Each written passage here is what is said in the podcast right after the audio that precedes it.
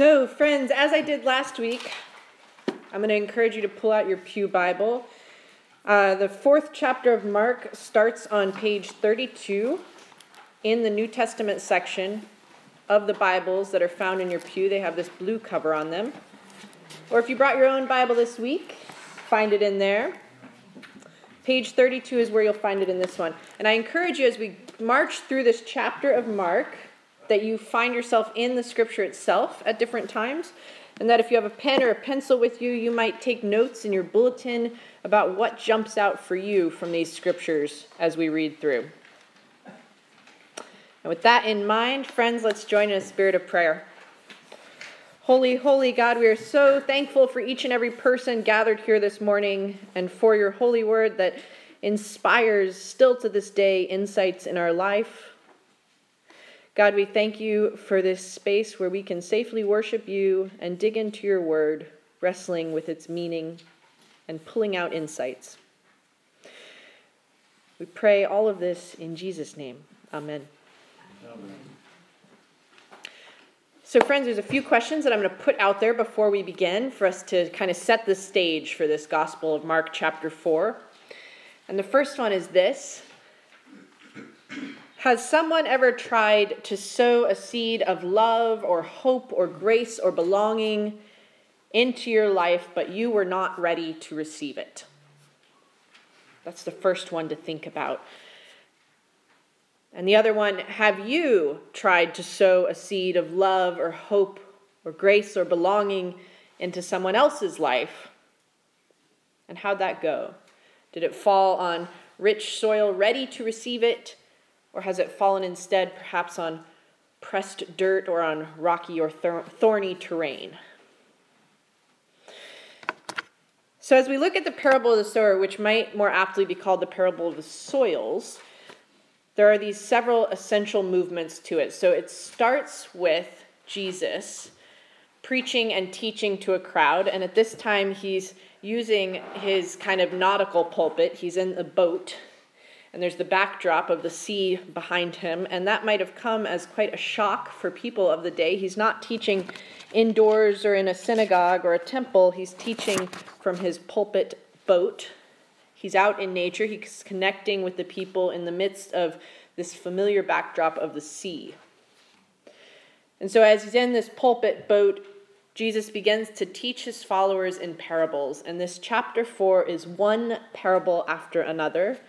And parables are essentially a way that Jesus teaches a message using familiar elements. So, using the places and the things and the language and the people and the familiar patterns of life that people may have had. And Jesus comes and he takes these elements and creates these larger spiritual messages that are brought out of them. And so Jesus tells those gathered about a farmer about somebody laying down seed.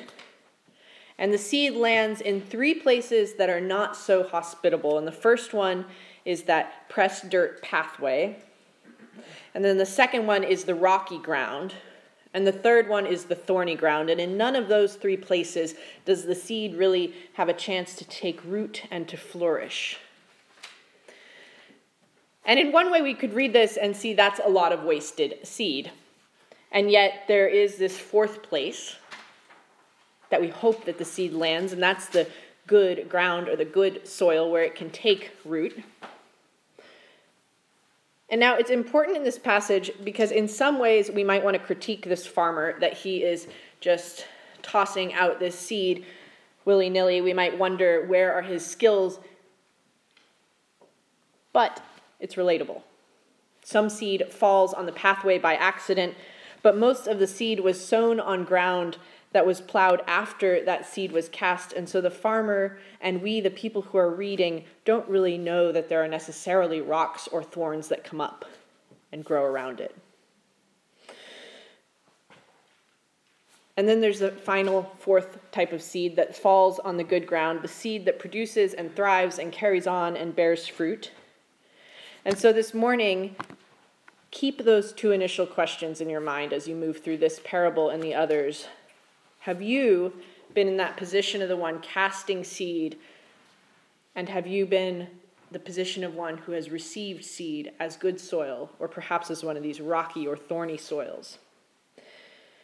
And the reason to ask these questions and to bear this parable into our lived experience in life is that that is the way that parables come to life in our uh, in our faith, and it's the way in which we can make use of them in today's context to say, how have we been in each of these characters as the one who plants the seeds out and as the one who might receive them?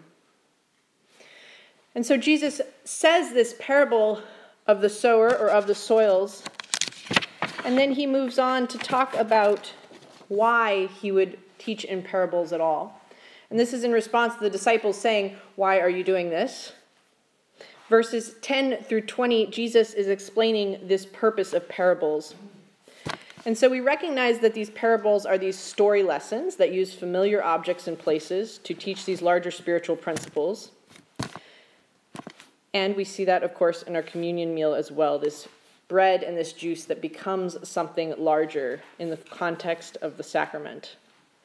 And so the 12 are asking Jesus, why teach in parables? And Jesus responds first with a lecture about the concept of parables themselves, and then finally with this kind of answer key to the parable of the sower.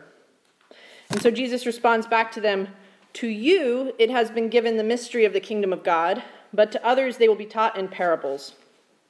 And so, a mystery in this biblical sense is this idea that it is something that is revealed by God to someone or to some people. And so Jesus is saying to the 12 that they are receiving the mystery of God in a way that is different, perhaps, than other people. And that many other people who are hungry for God's word will receive it best in other formats, perhaps in parables. And so, on first glance, this could definitely be read as some hierarchical kind of implications that run counter to a lot of Jesus' teachings. However, there's this great essential truth pedagogically in what he is saying, that different people will learn and absorb in different ways. And skilled teachers present their material in a variety of ways so that more people can come to understand. I remember that at different times in school, I would have a teacher who was perhaps having a teaching style that was a mismatch for my learning style. And I imagine many of us in this room have had that as well, right? There was this one particular history class that I had where each class was essentially the same format as the last class, and that particular format of exact lecture never really absorbed inside my brain, and so that one didn't stick with me as much as in other ways some other classes did. And so, if we think of Jesus as a great teacher, if we think of Jesus as appealing to how he can send out his message to the most number of people as possible, we might think of this parable concept as a lesson in learning styles, as a lesson in pedagogy. So, the thing that's also kind of key about parables is the idea of the key itself. Within each parable structure, there tends to be perhaps one verse or one concept that is the key that unlocks the parable. And so in this chapter 4, if you go to verse 14, that says, The sower sows the word. The sower sows the word. The sower is sowing the word of God, God's love and mission into the world. And that sower sows the word is the key which unlocks how the hearer can interpret this parable in the way that it is intended. And so then Jesus explains the parable of the sower with that key in mind. The sower sows the word. And so he says basically this the word of God is like a seed. And that word can be thrown in us, sown in us, planted in our hearts with an opportunity to grow and to thrive and to flourish, to root down and to bear fruit. And yet, that doesn't always happen. Some of those seeds that are planted in our hearts do flourish, but some do not. Some of us are not necessarily the good soil for the seed to be planted in at that exact moment because of whatever might be happening in our lives. Some of us are the kind of soil that it's more like a hard pressed dirt in the pathway, and there's no space or nourishment for any kind of God message or love to flourish, hardened to that message of love and grace. And then some of us are kind of like that soil that's stony in nature.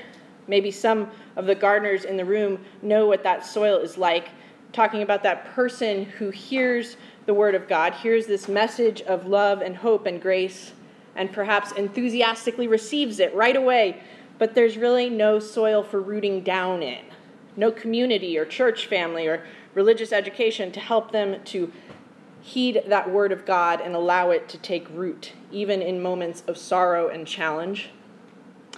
And finally, there's some of us who are maybe like that third soil type, that thorny ground.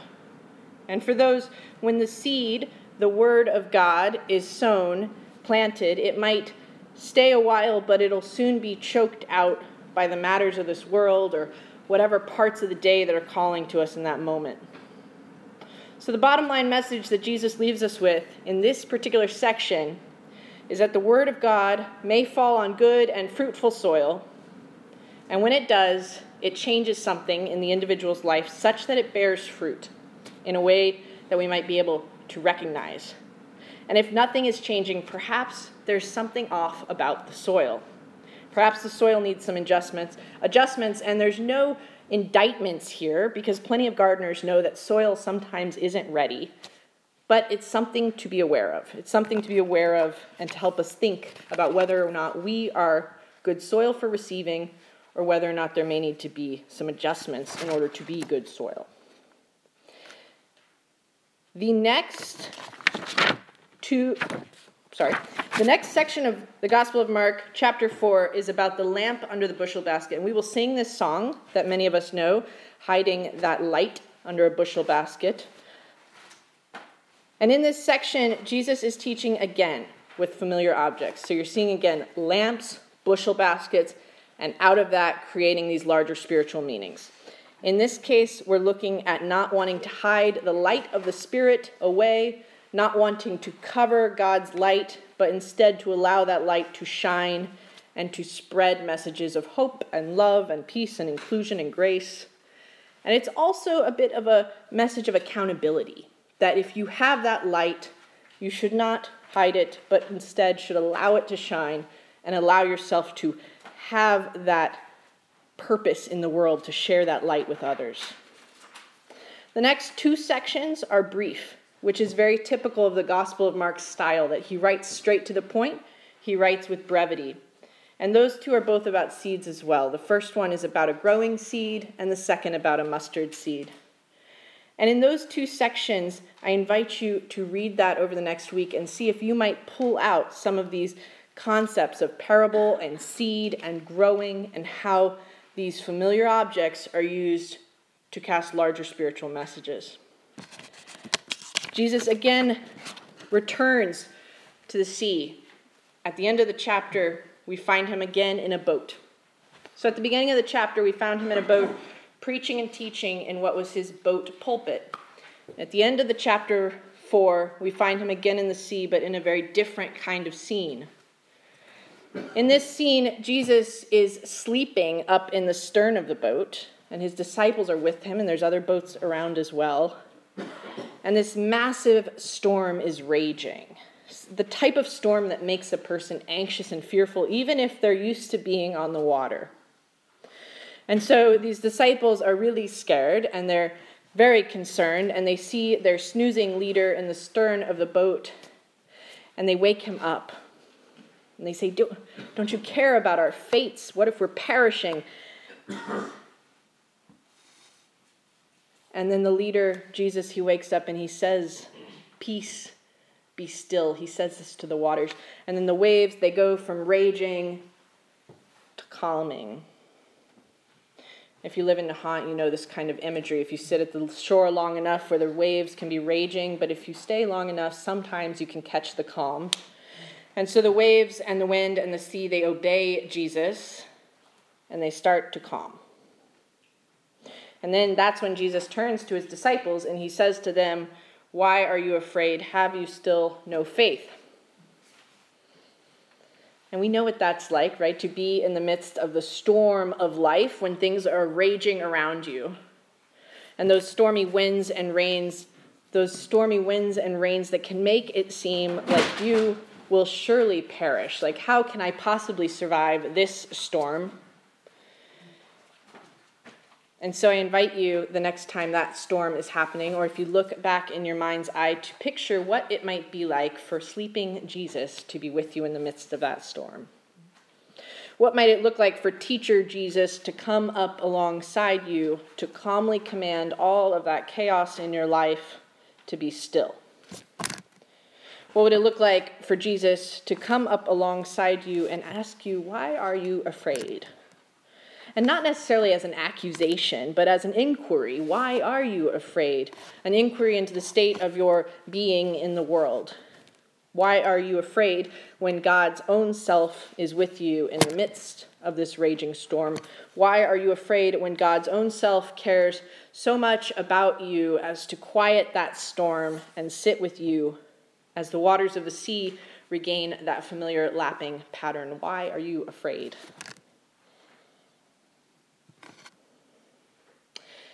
And friends, that concludes chapter 4 of the Gospel of Mark. So we started with Jesus in this pulpit boat, talking about the parable of the sower or of the soils, we might say. And then the disciples asking him, why all these parables? And many of us ask that too when we read the Bible, why all these parables? And so they ask him, and he says, why? And he gives the key to the parable. The seed is God's word.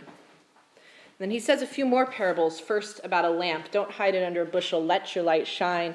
And then about two more kind of agricultural pieces. And finally, he returns. We find him back in the boat scene with the storms raging and him calming the seas and the chaos.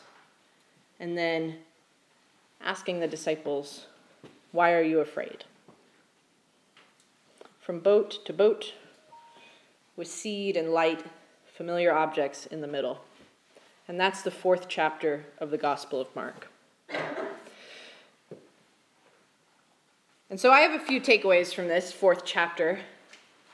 But let's sit in silence for just a moment here. And I'm going to ask you if you have a word or a phrase or a particular verse, perhaps a one line takeaway from the chapter 4 that you're going to bring home with you this week if you'll share it with us.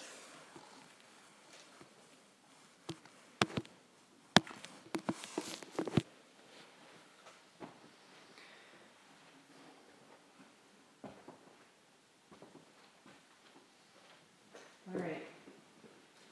What are you taking away from the fourth chapter of the Gospel of Mark for this week? Have faith, don't be afraid. Have faith. Don't be afraid.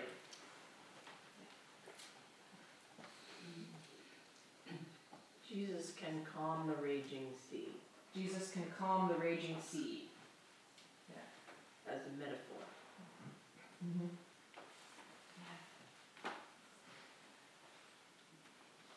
And I think that's a raging, can be a raging sea within us. Mm-hmm. Can be a raging sea within us. He teaches by asking questions and making us wrestle with finding the answer he doesn't give us. Yeah. Jesus teaches by asking questions so that we wrestle with to find the answers. Life is uh, all the time peaceful, there are up and down, up and down, and we have to know how to deal with it. Yeah. That life is not all the time peaceful, but there are these ups and downs that we learn to deal with.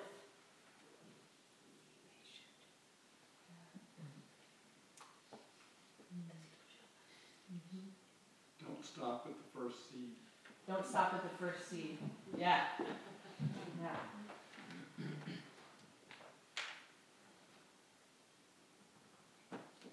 Mhm. Yeah. Those are great. Those are great. All right. Let's pray. God, we're so thankful for your presence in this room today and for each of these amazing people who are here today. We're thankful for your word in the Bible and the ways in which it comes to life, even in the year 2020, when we read it together and we think and we dream about what it may mean for us and for your world. We pray in Jesus' name. Amen. Amen.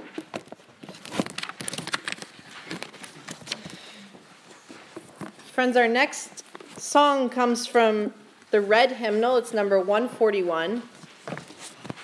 Red hymnal number 141. There may not be enough red hymnals out. So share with your neighbor and raise your hand if you don't have one near you.